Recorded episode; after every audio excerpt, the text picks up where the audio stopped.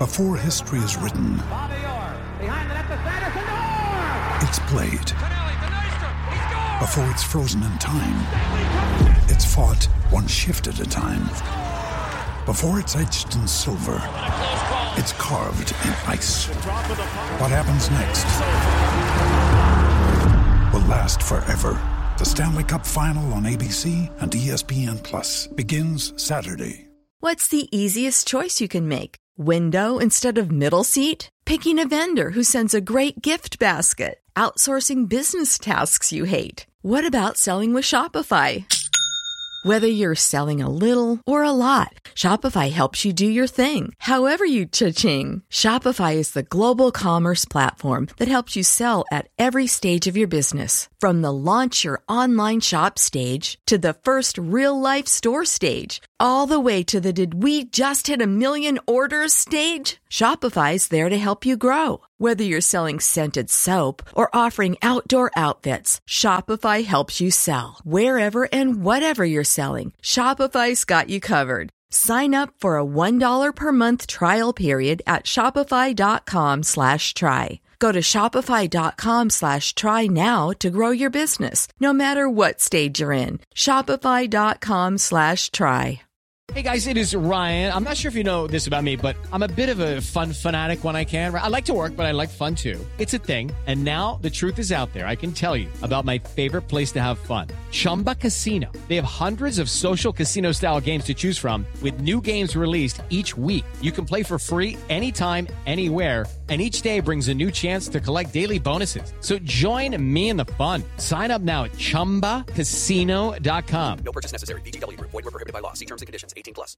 From the people who turned a niche Scottish football podcast into a critically acclaimed TV show on the BBC. It's Review from the Terrace, a pop culture podcast network. Hello and welcome to the Still Game podcast. My name is Bethany Tennick. Hello and welcome to the latest episode of the Scottish Rewatchable. Hello and welcome to Review from the Turnbuckle. Debating the best in movies, iconic TV shows, classic albums, peak era wrestling, and so much more. Some intern got fired for that. Like, be like, Jared!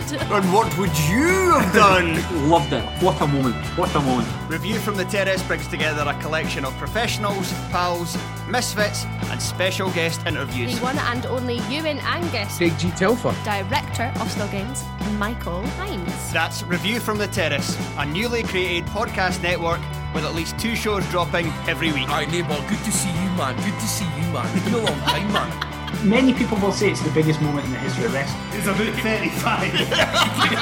Find us on ACAST or wherever you get your podcasts.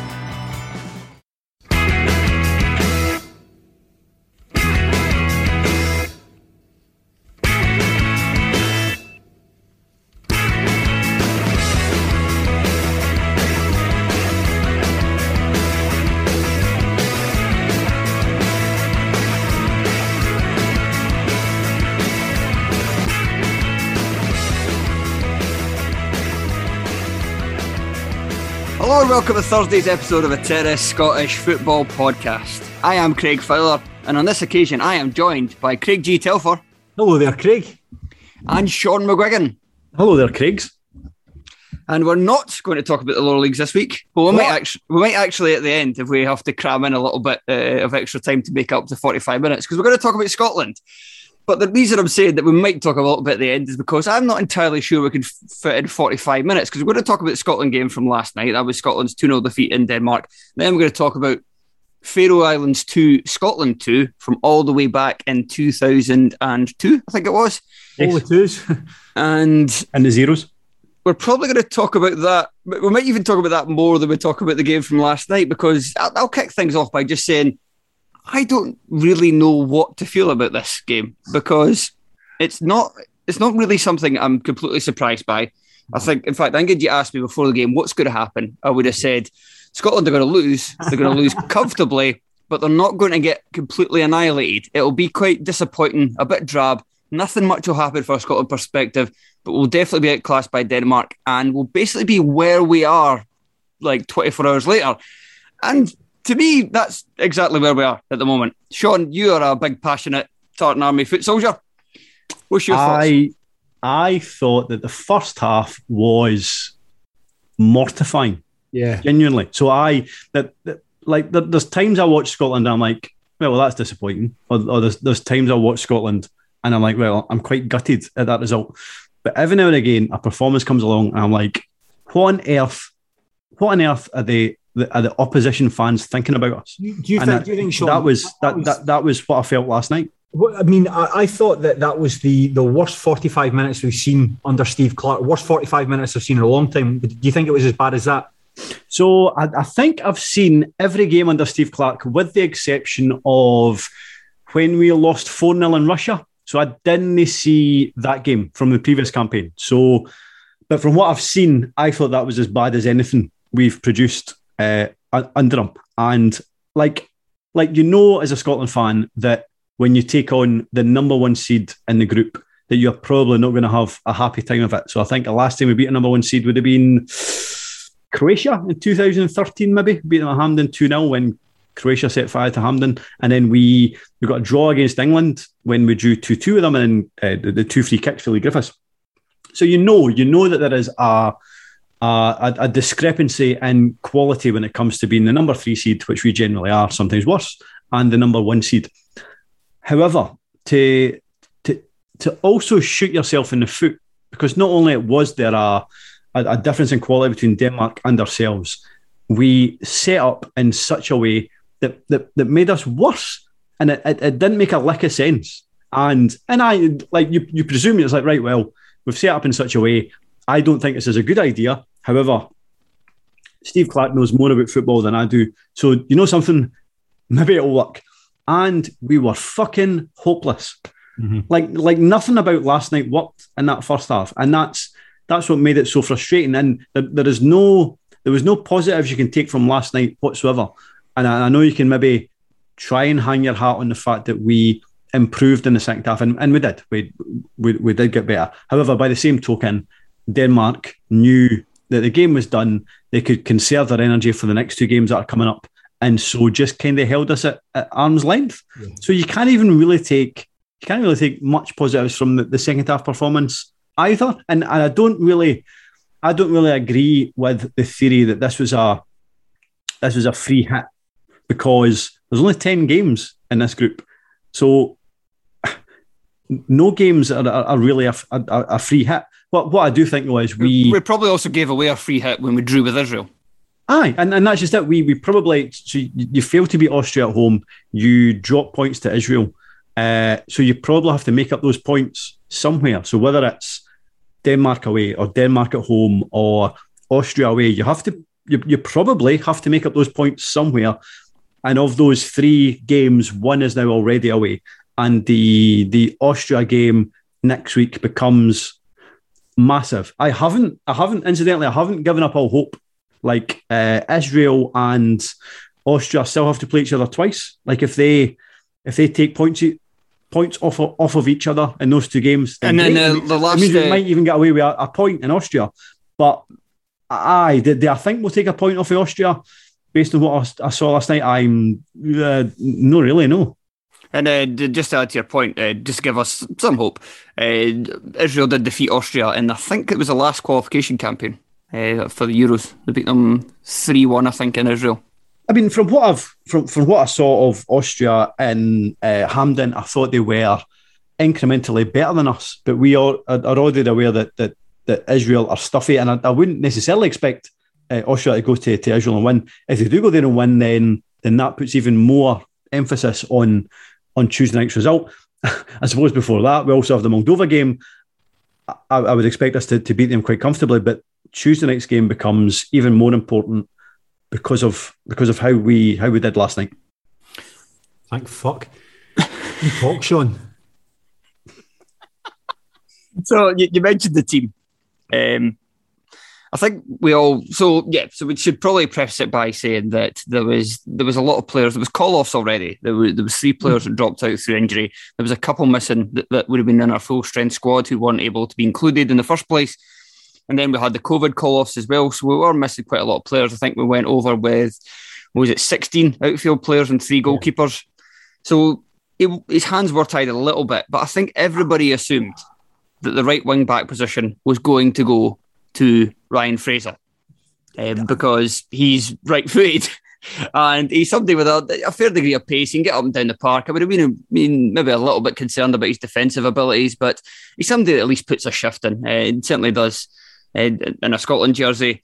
But it was just then he then he comes out with the team, and it's Andy Robertson on the right, which I didn't have the, the hugest problem with. The kind of it, it's just that all of it for me didn't really work out together. So I didn't really have a big problem with the, the centre backs being who they were because they were just all big lumps. And it was like, okay, we're going to defend our box. And, and that's basically we're going to sit really deep, defend our box. But then we didn't even sit that deep to do that. And Clarke talked about the midfield afterwards. He talked about the midfield being too disconnected and not being able to help out the defence, like almost as if they were too high or the defence was too far back. And then he was like, in the second half, we got more kind of, we looked a bit better on the ball. We, we took we took more chances in tight spaces. Uh, We're a bit more confident. And I was like, if that was your kind of game plan for the team to be more confident on the ball, why would you pick those three defenders? Why would you, with Tierney and Robertson both fit, why would you not have Tierney on the left side of the back three and start Jack Hendry, for instance, on the right? Uh, somebody who is a bit more confident on the ball. And then if this is your tactic as well, what was the front two about? Like what was yeah. they were just kind of seem like two guys who are maybe our kind of quickest attackers to try and just feast off at anything we can do for them. The whole thing each each kind of bit made a wee bit sense to me. Even Robertson, a right wing back, you just want to get the you want to get the experienced guys in the park. You maybe don't trust Fraser defensively. You're, you're playing away from home to, as you said, strong. Uh, Shaughan, the strongest team in the league. All of it, if you take it bit by bit, each bit makes sense. But putting the whole sum of it together, none of it makes sense. What, what, what was the sense then of playing Andy Robertson wide right? Surely that whole system, the whole system of playing the, of Scotland predominantly, I can remember playing a back four. The whole move to the back three was to allow Kieran Tierney and Andy Robertson to to accommodate the pair of them in the same team. Surely, if you are without Nathan Patterson and you are without Stevie O'Donnell, then would it not make sense, more sense, to go to a back four and maybe play Kieran Tierney out as a sort of like I know he's not his, his best position, but play him as a as a right back because he's good enough to do it. Why on earth? I reckon that must be the first time Andy Robertson's ever played wide and, in his puff. I just you're, you're right, fella. You summed it up for me that, that none of the constituent parts made sense. The rationale you could understand when it's explained away, the rationale makes sense. But when you see it put together, none of it did. And it just amounted to like balls, just like bypassing the midfield. You've got, you didn't even use like guys like Cal McGregor, Billy Gilmour in the first half, barely got a touch of the ball. And when they, would, they did, they were overwhelmed by, by Denmark. And it was just channel balls for like Ryan Fraser and Che Adams to run onto. It was, it was really, really poor. I, I, I, think that's the worst 45 minutes we've seen under Steve Clarke. And then you get the, the stuff that where, oh yeah, he, he realises he's made a mistake, takes off Scott McKenna, who wasn't having a good game, and then brings on Lyndon Dykes. And surely if you wanted to play long balls in the first place, you should have brought Lyndon, you should have had Lyndon Dykes on from the start. So it seems to be a bit of a trend that, that we do see that from, from Steve Clarke, where he, will start the game, perhaps have the have a formation or personnel that isn't right, change things about half time. But by that point, you're chasing the game. It happened against um, Czech Republic. Yep. It happened against Croatia. Israel away. Israel away. I mean, it, it's sometimes it's like yes, you can understand it because you know you, you you obviously put your best foot forward, but when it's happening again and again and again, you maybe might have to ask questions as to, to what's going on there. Uh, okay, okay, okay, sorry, Shaughan, Shaughan, I'll get your point on that in a second. I just want to expand on something you said there, Telfer. When you talked about like why not go to a four at the back, that's kind of that's kind of my thinking as well, because I thought the whole point in us playing this system, you know, we've got so there's two points, two reasons for it. Uh, one of them is, as you said, it's to get Tierney and Robertson in the same team together. Another reason as well is that we're kind of noted, or we were certainly noted when Clarke first took over for having no centre backs that were playing at any decent level. Mm. So hmm. it was kind of, kind of hard to play just two of them and, and get you know, two guys there who are just going to protect the defence. So he comes up with his three, where he sometimes has Tierney as the left sided centre back, or usually has Tierney as left sided centre back, and uh, most of the time has Scott McTom- McTominay as the right one. So it doesn't make you a very good defensive team, but it makes you a better team overall. It makes it easier for you to hold on to the ball and stuff. So there was no McTominay. Like Tierney could easily go to the right. And if he's if this is what he's doing, and this is why he brought in the three in the first place, I think we do actually have centre backs now that are playing at a decent level. Liam Cooper is now a Premier League player. So is Grant Hanley. Is that not is that not just about the same standard that the Northern Ireland's team was built on of Gareth McAuley and Jonny Evans? It's, a, it's about there. It's not much different. Like, why not? And, and he, Steve Clarke, got this job in the first place from playing 4 4 2 or 4 4 1 1 every week with Killie. Like, why not maybe give that a spin? Like, did we have to only play 3 4 3 or 3 5 2 or whatever the hell it is? Anyway, Shaughan, so what do you think about aye, what do you think about Telfer's point about Clarke? Uh, this kind of worrying trend that he seems to continually get his team wrong for the start and have to change it. Uh, I, I agree, and, and I agree with everything that you've said about the the, the three five two. If the, the three five two has only worked if we have had uh, central defenders who can play out for the back. So whether that's McTominay or Tierney or both, and it was absolutely it was a system that was only come up with, that was only devised so that we could get Robertson on the left and Tierney uh, into the team as well, and into some kind of semblance of shape or form that, that that works for us. So if you're going to persist with that, then why would you remove Tierney from the, the, the three central positions and then put Robertson to the right? Because you're you're essentially taking two of your better players, not just your better defenders, two of your better players, and put them into positions that they probably don't want to be in. So you'd be as well just doing away with a three-five-two immediately. I and, thought I thought it only made sense because I thought, and the same goes with the centre backs. I thought they were just going to sit so deep, and he was basically putting in the bit the better defenders, the more experienced defenders, and they weren't going to go forward that much. But you saw pretty early on they were attacking, they were going forward. That was kind of part of the reason why we got cut open so easily. So none, yeah, again, if none of it want, made if sense. you want to, to, to bear in mind, in, in terms of if, if you want to trouble Denmark, so bear in mind who's sitting in front of, and incidentally, any system that involves Scott McKenna is a wrong system. Uh, I, I, had a, I had a look at his stats. So bear in mind we bear in mind we barely touched the ball in the first half. He made uh, one tackle. He made no interceptions. He had no blocked shots, and uh, there was something else that he didn't. Something else that was a, a, big fat zero for that that, that made me burst out laughing. Scott McKenna is good enough to play for Scotland. I I've never been a, a very big Scott McKenna fan, and I hope he never plays for us again. I, I do not think he's good enough. But regardless, uh, if you look at what was so, so in terms of defensive setup, fine. So so he's went with that two wing backs who we wouldn't have went with, and three lumps, three big kind of dough balls at centre half. Fine, we'll, we'll, defend the penalty area. But in terms of troubling Denmark, you need your wing backs to get forward because that's going to provide you with a width. But Robertson, with the greatest one in the world, Robertson sometimes, well, often doesn't give for Scotland what he gives for Liverpool, and that's playing in his natural position. I didn't expect them to provide more for us on the right, and he didn't. Uh, Tierney didn't get forward, and then in front of that, like I, I sometimes think McLean and McGregor I'd kind of fall between two stools. So I, I don't find them, certainly for Scotland, I don't find them creative. I don't find them destroyers. And I, I think because we had eventually became a back five and we never had the ball, then they just had to sit in front of our back five and not really know where they should be or what they should be doing.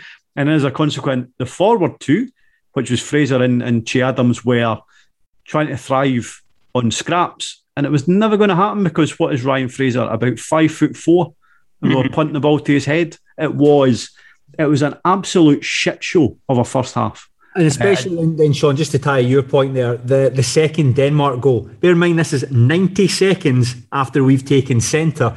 The, the, I think the Sky showed at one point we had seven players inside or just around the penalty box. Denmark had three and they cut us open so badly. It was it was one of those goals that you're just watching. I mean, phenomenal play from uh, from Denmark. I can't remember who it was, but the guy who flicked the pass into um, into uh, Mæhle for, to, to finish. Beautiful, beautiful setup. But the fact is, it's like you've got four extra players there, and, they're allowed to to to, to do that to you. I, I find that mortifying. It was a Damsgaard that flicked it. Yeah, that's, that sounds right. Yes, I am um, Billy Gilmour to receive Michael Damsgaard's pass, yeah, and finish through the legs of Craig Gordon. Yeah, that's is it. Right. Is it Damsgaard that looks like? I, I couldn't make up my mind if he looks like a balding child. Well, I he, looks, he either looks like a very old young person or a very young old person, and I couldn't really. I didn't know how old he was, so I, and I didn't Google it, so I, I, I, don't know which one he is. He's pretty, he looks like a very old young person. I think I think he's fairly young. He looks like Tom Hanks in the movie Big, but if Big was real. Okay, um, positive. Billy Gilmour. Billy Gilmour's phenomenal, man. There's, I don't think there's any anything else to be said. We didn't, as you said, Phil, right at the start, we didn't learn anything for this game. It sort of reinforced things that, that we already know. Billy Gilmour's so good, just the, the way he wants the ball, his body shape, his ability to take the ball in tight spaces, relieve pressure. Didn't see much of it in the, the first half, so when we probably really needed him to do all those sort of things. But he did it well in the second half. However, as Shaughan made the point right at the start, that second half, though, that was a Denmark team who's like, well, we've got another couple of games coming up. Let's take our foot off the accelerator a wee bit. Let's have Scotland have the ball, conserve our energy. So, aye, he looked good, but it was against a team who, you know, weren't really weren't really going for it at that point. So, aye, you can be a positive at Billy Gilmour, but it's like a it's like a positive. Um, it's like your car's been broken into. They've left the stereo, but they've taken the sunglasses out the glove compartment. Shaughan, was there any other positives for you? Was there any positives for myself? Uh, I, I am struggling here. Like like who like who? I thought Grant Hanley played. He was uh, all right. I'd, I thought he was okay. Certainly our best centre half. I hope. I, I, what could be another positive? Another positive could be that Steve Clarke watched the game and thought, "I'll never do this ever again. I'll never play. I'll never play Andy Robertson on the right. I'll never play Scott McKenna. And and that I suppose I suppose those things are, are positives when you think about it.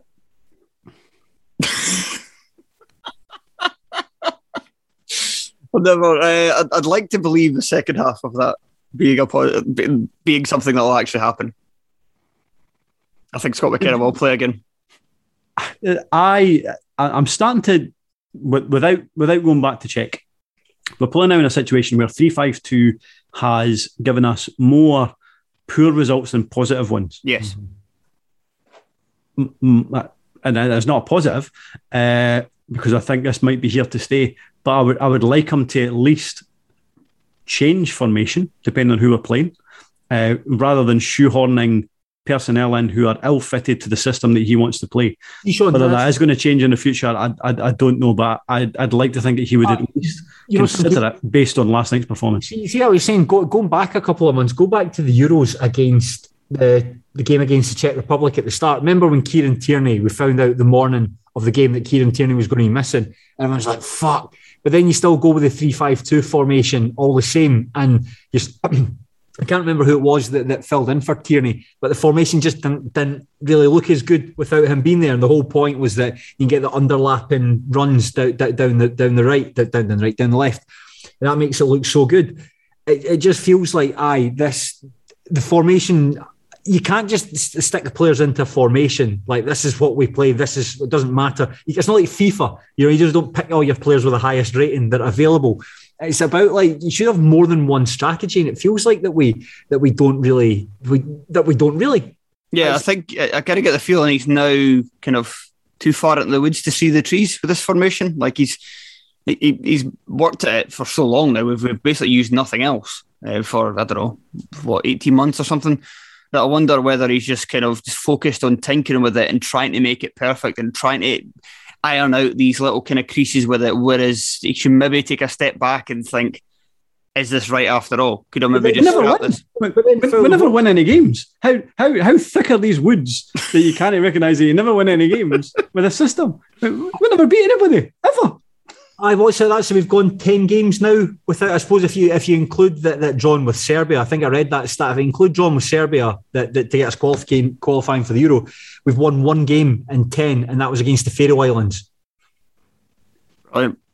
Yeah, one competitive game. Yeah, one competitive match. So so then. Like, also beat Luxembourg in a friendly. I think I, it just feels like the whole stuff about like him giving him being given a contract like the response to it, I mean, only going by in social media, the response to it was quite lukewarm.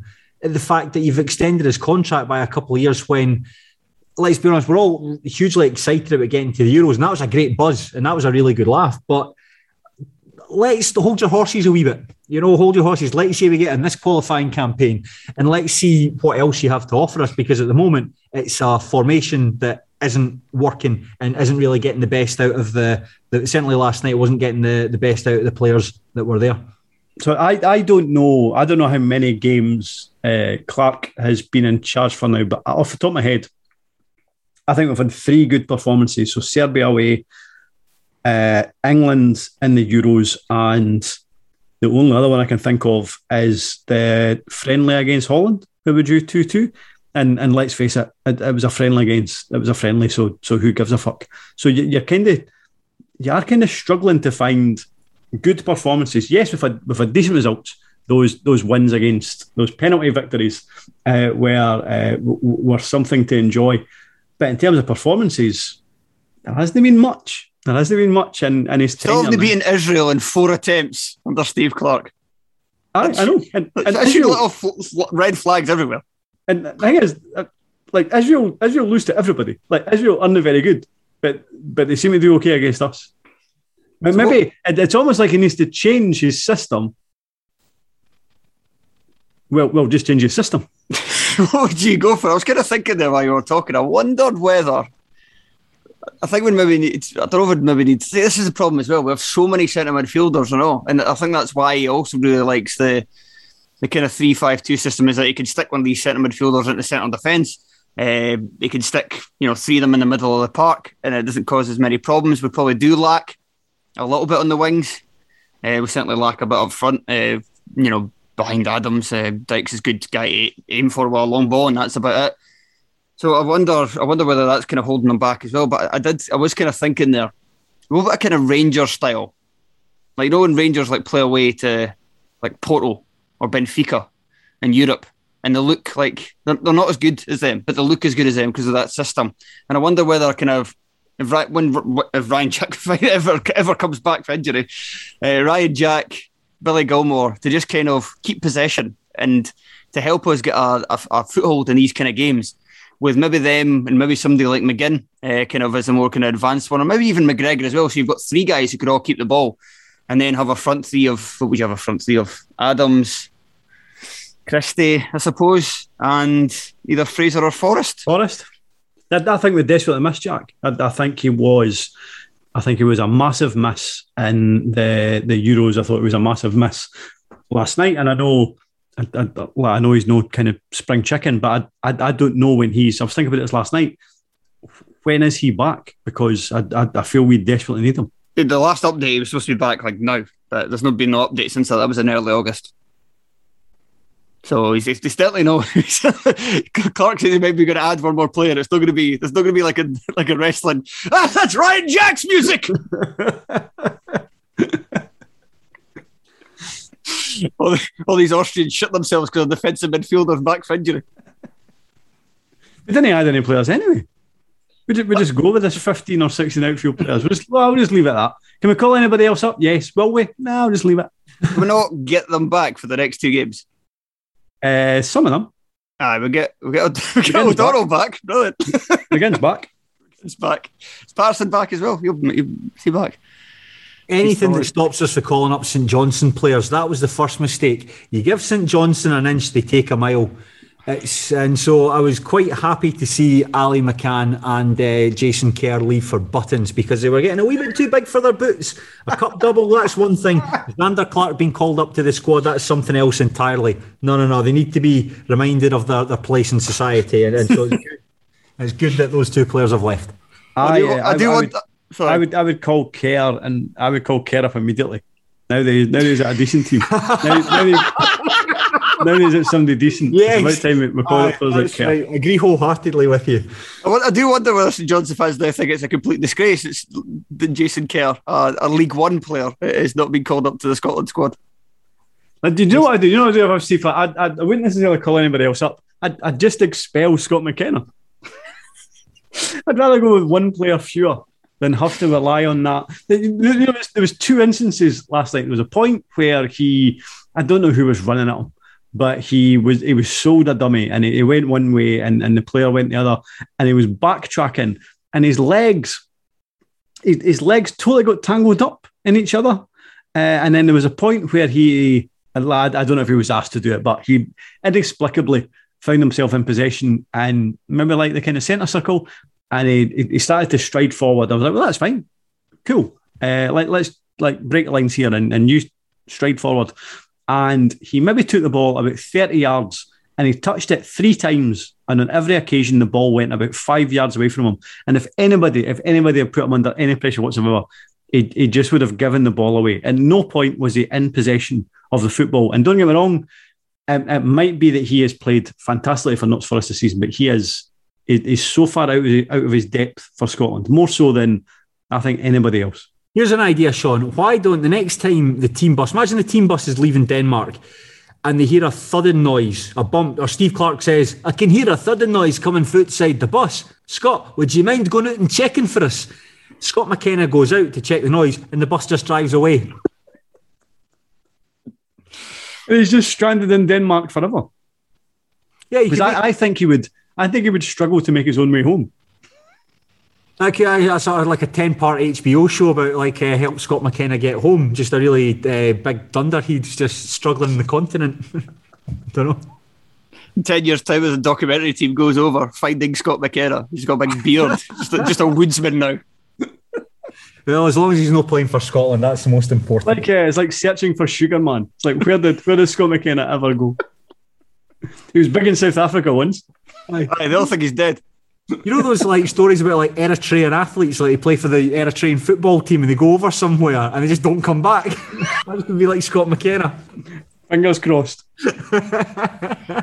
Right, is there is there anything to say about Saturday's game other than we just want we want a really convincing performance, maybe a, a, formation change, a wee, a wee experiment, a formation change, a convincing performance, a convincing win, something to give us hope going into Tuesday. I know I already think, saying that that none of that's going to happen. I don't think we're going to get that, Fowler. I think we'll probably win 2 0 and yep. it'll be like comfortable but un- unexciting. I think it'll be the a, a, a, sort of job done. They, they, won't, there won't be much tempo to it. I think Scotland might play within themselves uh, but they'll still they'll still win. I mean, I'll be honest and say I know nothing about Moldova other than they're a tiny nation that, that we should be that, that we should in inverted commas be be beating. But that's all I can see. I mean, as, as Sean says, that like you, you, can't really learn much. You learn much from playing against better sides. You know, like drawn two two with the Netherlands. That's a good performance. That gets you excited for the for the Euros. Like beating Moldova. Say we beat Moldova like three 0 four 0 What you learning from that? Nothing really. I think uh, like I think that, I, I, think we'll scud them because I think Moldova might be arguably the worst team in Europe. Uh, I, I, think are worse than the Faroes. Worse than San Marino. What are you smoking? I I, I, I think that, I think they're down there. Mean Fowler one, isn't it? but I think uh, bear in mind that so, so, I know that it often changes, but certainly in terms of the it's not the head-to-head record that dictates where you finish uh, in uh, in this qualifying campaign. It's actually it's, it's goal difference. So we, we we probably need to scud Moldova by a good few goals just in case we end up. I mean, I, I think we'll probably end up fourth anyway. But just in case we end up joint second, we could probably do a racking up a few goals because it's it's goal difference that decides things uh, this time around. I don't think. Well, I don't know. I can't remember what other Israel, uh, sorry, Austria's results were, but they did they did get pumped by Denmark four 0 So, so I see looking at so Austria. If Austria and Israel drop points to each other, we're not out of it like at all. Uh, they play they play Israel on Saturday, which is which feels like a really big game. I, am fairly certain it's in Israel. I, of course, have sat down and, and jotted down everybody's fixtures uh, Scotland, Israel, and Austria. I think best case scenario, if Israel and Austria draw together twice, then we could end up on 19 points, Israel on 15 and Austria on 16. So that is uh, that, that's what I'm pinning my hopes and that includes that includes a draw in Austria. Incidentally, that includes a draw in Austria for us uh, on on Tuesday evening. But but yes, results still have to go our way. I have not given up hope. As as inept as we were, I am not giving up hope. I, I, I hadn't given up hope. I kind of have given up hope once you've mapped it out. And we've to, we have to draw in Austria, and Austria have to draw with Israel twice. Austria are not very good. Like Austria, uh, Austria looked incrementally better than us at hand. I think they'll beat Israel, and they are. I think they'll beat Israel at home. They're, they're, they're gigantic striker that, that scored against his hand, and I'm, I'm sure he's like half dead. So, so he's ruled out for the rest of the campaign. I Tuesday's honestly Tuesday's is, Tuesday is massive. Uh, as long as we don't get beat, I think we have an easier run in than Austria and Israel, and we, we might just finish second. and then get absolutely pumped in the playoffs by somebody. Well, that sounds, that sounds not too dissimilar to our European qualifying campaign for the 2004 Euros, Sean. There you go. There you go. Uh, no, my, my my segue for you there, Fowler. Oh, uh, that's a good. It's a very good segue. I had another one, and that Bertie Vogts' final game for Scotland was a draw with Moldova. Yes, yes, it was. So Uh, Steve Clarke dreadful. draws on Saturday. right, but anyway, yes, uh, we've I've ruined that now by just introducing two two segues. Um, but yes, let, Sean, you got a segue fact? Do you want, do you want to bring a segue? So we've all got a segue to come into this section. Uh, we once played Moldova. We're playing them again, but here's a section about Bertie Vogts. That's terrible. That's like Fowler's, but a thousand times worse. What, what, I I don't have anything prepared. let's go back to the seventh of September, two thousand and two. Faroe Islands 2, Scotland 2. This, of course, is the next in our list of the 50 most memorable games in Scotland's history. Now, number one in the UK chart were, was Starry Eyed Surprise by Oakenfold. Oh, Anybody right, know I that? remember that. Oh, Yeah. how does that go? How, Oh, ah, Starry Eyed Surprise. Diddle-it-dee, diddle-it-dee-dee. Oh, that's dreadful. That sounds fucking- And I, I can't remember the lyrics. I can vaguely remember the tune. oh, Oh, ma, Starry Eyed Surprise. yeah, yeah, yeah. And number one at the UK box office was Insomnia, which I have to say, good movie. Oh, is that Chris Nolan? Yes. Never seen it. Aye, that is. Uh, Read it pull it on Wikipedia though. I, I, have you've never seen that film, Telfer? No, I know it's Al Pacino's uh, out his wits. It's uh, it's very good. Al Pacino is out of his wits because of insomnia. Yeah, And uh, Robin Williams is a very creepy guy. Ah, but what's he like in the movie? no, he shouldn't speak ill of the dead. Sorry. He's uh, nah, he's he's deceased. He is. He's great in Aladdin. And Nice. insomnia. and, uh, and and and one hour photo. He's okay in that. Dragging I, us I didn't to necessarily like the movie, but he was he was good in it. Dragging us back to football. Right, Sean, I've got Doubtfire. She, play, she, she plays Mrs. Doubtfire plays football in a montage to "Dude looks like a lady" and scores all these goals. Mrs. Doubtfire is played by Robin Williams. So bringing it back to Insomnia, And, and Patch Adams. yeah, Patch Adams. Imagine, imagine being treated by Patch Adams. You'd be like, "No, get me to Switzerland." Take it away. Just get me to the palliative care ward. I don't want you treated by Patch. I don't want you treated by Patch Adams. Fuck us. Just put me down. anyway, Sean, I have a question for you. yes. So this was a this was a draw with the Faroe Islands, which was, Yes, it was. seen as a, a complete humiliation. Alan Hansen said after the game it was the worst performance in Scotland's history. However, three years earlier than this, we'd drawn with the Faroe Islands. So why why is this game number twenty? I think it's twenty two or twenty one in our top fifty list, and the other one n- barely anybody even remembers. So I suppose I suppose the one all draw we weren't two 0 down. Uh, I, I think the one all draw we created umpteen chances and didn't take them. The one all draw, if I remember correctly, Matt Elliott slapped a, a Faroese player, so down to ten men. I think when we conceded, but I think ultimately the why the two two draw is more memorable than the one all draw is he what we were utterly dominated by by the Faroes for the vast majority of the game, and I, I, I know I've already used the word mortifying, but I remember Bertie Vogts saying that we would, uh, that the Faroes would just defend. All they'll do is defend for 90 minutes and we'll hope to expose any mistakes we make. And honestly, the Faroes could have scored five. See, even when we, even when we got back to 2 2, so I think, uh, I think Barry Ferguson's equaliser was something like the 84th minute. Aye. Rab Douglas still had two last ditch saves in the last kind of couple of minutes. It was it, it was dreadful, and I think the, the funny thing is of, this of, of this game, the, the the thing that sticks in my memory, it's actually got nothing to do with the the first half or the second half or the defending or the rubbish goals that were scored. It was that it was on the BBC. I think on a Saturday afternoon, but I could be wrong about this.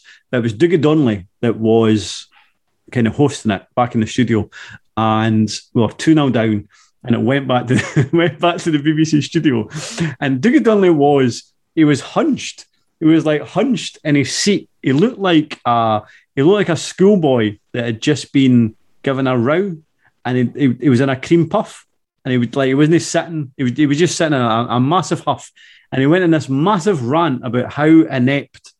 Uh, I think I believe he said this is the most inept Scotland performance of the most inept 45 minutes from Scotland of of all time. And like I'd been I'd been kind of simmering with rage for 45 minutes. And then as soon as I seen Dougie Donnelly and he's ran, I burst laughing. So I kind of needed it. But it was it was sensational. It was sensational the fact that uh, we could be outclassed by a, a Faroese team who, admittedly, weren't really gubbed by anybody in that group. Uh, but aye, it was it, it was dreadful, in that we scraped a draw against the Faroes. Answers that. Yeah, to provide a bit of context as well. I mean, I mean, I think fans expected a victory, obviously, but there wasn't a, a, whole lot of kind of good feeling around it at the start of the Bertie Vogts era. He'd been in charge for I think six matches beforehand. Yes. Scotland had been beaten by France, Nigeria, South Korea, Denmark, and South Africa, all in friendlies. However, there was the one ray of light in that we had defeated a, a Hong Kong League 11 4 0. I, I, I watched that game, and the, that Hong Kong League 11 might, might be the worst, might be the worst team I've ever seen. And uh, I'm fairly certain Kevin Kyle scored against them. And I was really embarrassed at how how exuberant his celebration was like as if it was like a really like a really vital, important last minute equaliser in a in, in I don't know a, a semi final. I was like, come on, Kevin, you maybe you're not as good, maybe you're not as good as I expected you to be, and uh, and he wasn't. I, I, was I was I was reading up some of the stuff like I, I well this match is, is mortifying and to use that for the, about the fourth time this this game but I, I, read that there's a pre-match like the, the pre-match built it um, as you mentioned Phil Bertie Vogts hadn't got off to the best of starts with Scotland. But he said, Vogts declared, we just need one successful match and then there will be an explosion, he said prior to this game. Uh, and it certainly was an explosion, but perhaps not in the way that um, that he he expected. But I mean, I was looking up at this, like for, for this game, my memory of this game, I didn't see this game because I was working at the time, I was working a Saturday job. And I remember getting the bus back up up the road, and I, I expect me like my first ever game watching Scotland was a five 0 win over the Faroes at Hampden, I think it was. John McGinlay, so for some reason, sticks out in my brain. So, so being a young guy, I just assumed that that we beat the Faroe Islands all the time. Like it's they're just like absolutely absolute jobbers. And and to be fair, that that that by and large they are. So when I heard two two, being thoroughly thoroughly ashamed like, like I, that, that was my that was my long lasting memories of, of, that. Just being on a bus, coming back from Falkirk, feeling ashamed, and you should never be in a bus feeling ashamed.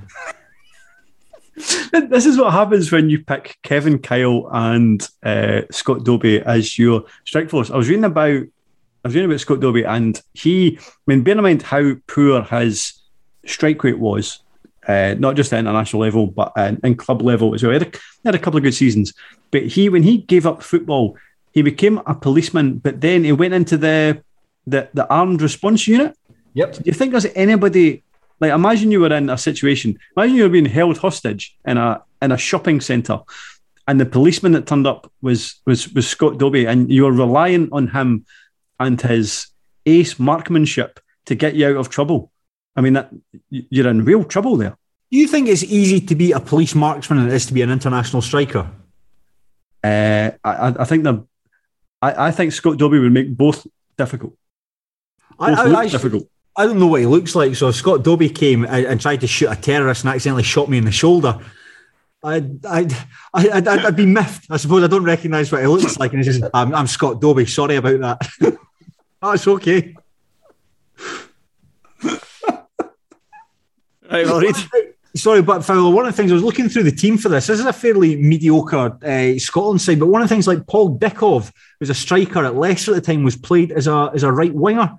He had Stephen Crainey. Stephen Crainey, look, judging by the highlights of this game, Stephen Crainey looked Terrible. like really tough time of it. Maurice Ross at one point was substituted. Maurice Ross was playing at right back, was substituted for Graham Alexander another right back. so he's not really doing much to change things up there. I, I, it just it seemed like just just a big bag of shit. This game. There's no see other way. the see, see the big turnaround in this game. So we were, I mean, Benham were two 0 down. Talk about the two goals. I mean, to be fair, like like uh, John Petersen's goals are really really well taken. That second one, especially, is a lovely goal. Oh, the Uh, second one, aye, the second yes, one's brilliant.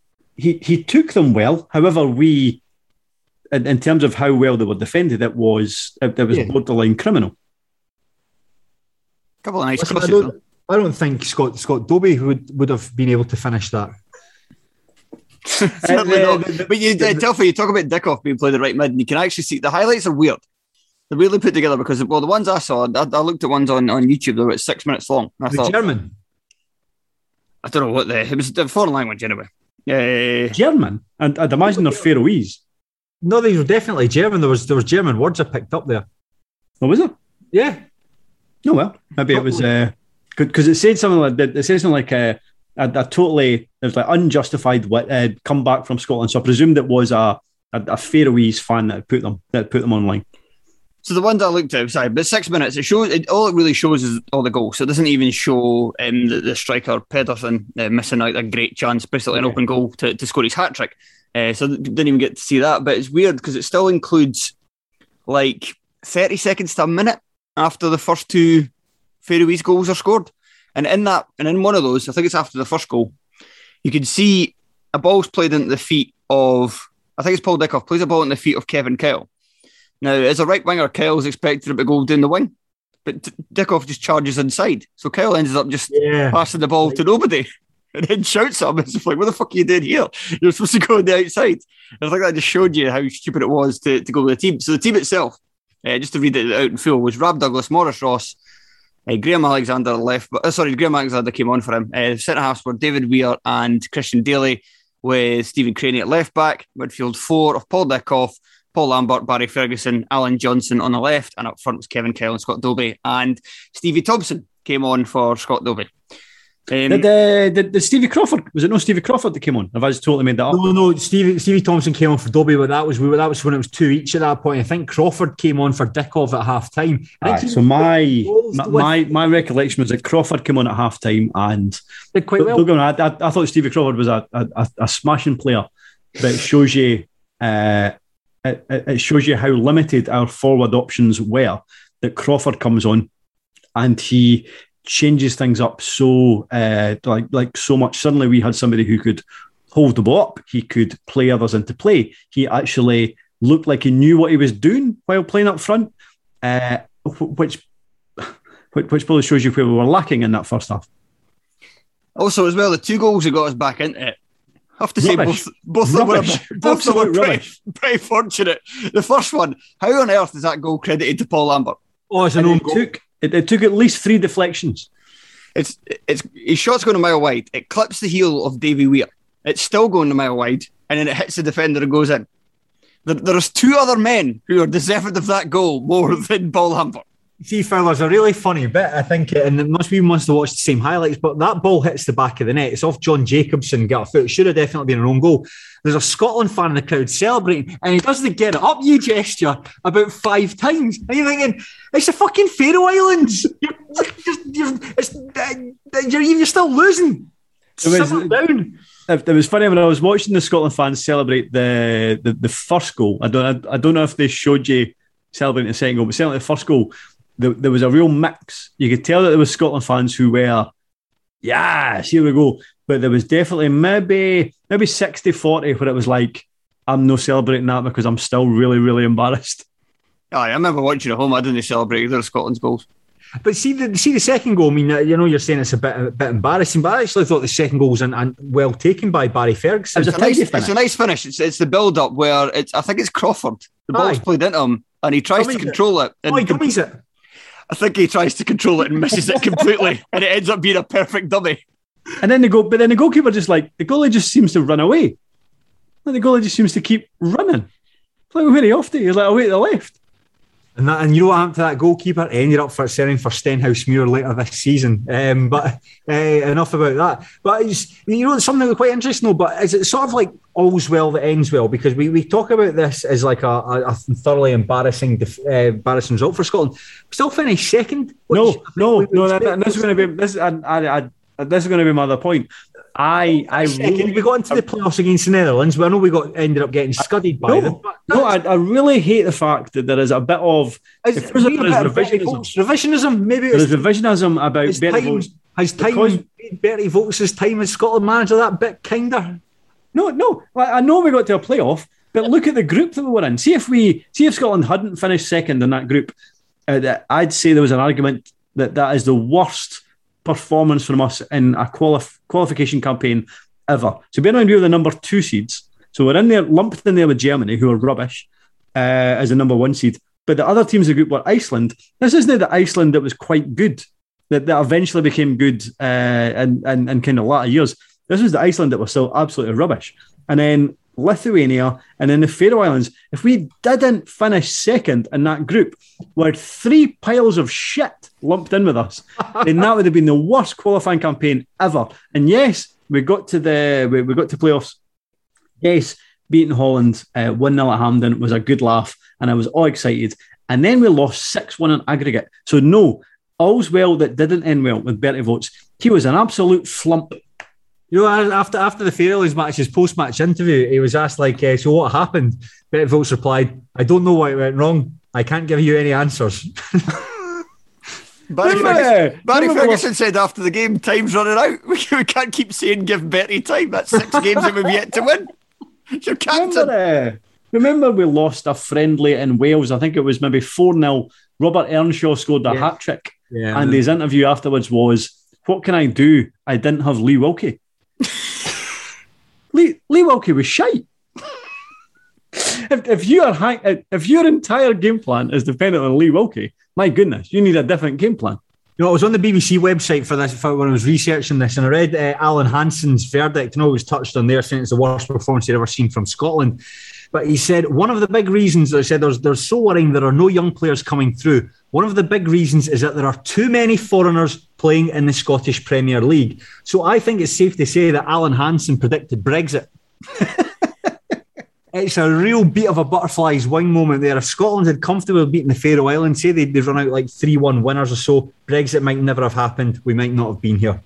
A sliding doors moment that I hadn't really considered. There you go. You know, sometimes just you got to go back all that time and just uh, say like Alan Hansen said it would happen, and he, he's absolutely right. He did say there was too many like uh, foreign players playing for Rangers and Celtic. I had a look at the the there was an old firm game from October 2002, and there's only three Scottish players in the the the combined starting lineup. So maybe he was onto something. But one of the things you would say, Sean, I'm just going to ask. I know that that, that you really don't like Bertie Vogts a lot of the the, the the problems he had as Scotland manager, other subsequent managers have had as well. Well, in, in terms of not having enough en- enough good Scottish players, I, I don't think we were. Uh, I, I don't think we were festooned uh, with with talent during the the, the Vogts era. But I, I think he, he very much made matters worse. I, I think that would be safe to say. S- Keep Scotty, Scotland for Scottish managers. No, no, just just just decent managers. Just just just, just don't employ dunderheads. It, it's quite won- simple. They, the they could be they could be from Scotland. They could be from England. They could be from uh, any nation. Just just don't employ dunderheads. So basically, I think that the three of us can get behind the campaign for John Hughes to be the next Scotland manager. See, see the bit where I said don't employ dunderheads? I, I think that rules him out immediately. Another thing as well, sorry, just another couple of points that I wrote down. That's my least favourite Scotland strip. Absolutely hated it. It's minging that those sort of like white pinstripes. And the advertisements around the ground, they're advertising Safeway and Rockport, very of its time, because that point, Rockport. I noticed that as well. I thought, I thought it was I was like, I think it was like the Cairn, the Cairngorms Hotel. I was like, right, so so do they always, do they always have uh, sponsorship at the top tier, or, or just for today? I would be for like uh, the the home the, the home support. I'm sure there's games that, that have been uh, played at Hampden where there've been support that's that's for um, like b- brands of crisps that you've never heard of before. But Fowler, I know that, that you and I would have been in school at the same time. Were Rockports a big thing at your school? Where everyone, well, certainly certainly the, the more affluent people would wear Rockports. Yes, yes. Rockports were a big thing. I don't I think I've owned Rockports. I No, cat no. boots. No, I wore uh, it was uh, Jimmy Choo's for kids. I wore. Right, I think that'll do us. Thank you very much, Telfer. Yeah, thank you. That was good. That was good fun. Thanks for having me. Thank you very much, Sean. And no, thank you. And to everybody listening, uh, please, please enjoy your football on Saturday. please, next Tuesday, if I don't, if I'm not on a show since then, please, please come and have something, anything. Goodbye. Bye.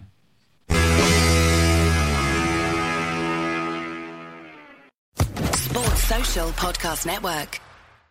Judy was boring. Hello. Then Judy discovered ChumbaCasino.com. It's my little escape. Now Judy's the life of the party. Oh, baby, Mama's bringing home the bacon. Whoa, take it easy, Judy. The Chumba life is for everybody. So go to ChumbaCasino.com and play over 100 casino style games. Join today and play for free for your chance to redeem some serious prizes.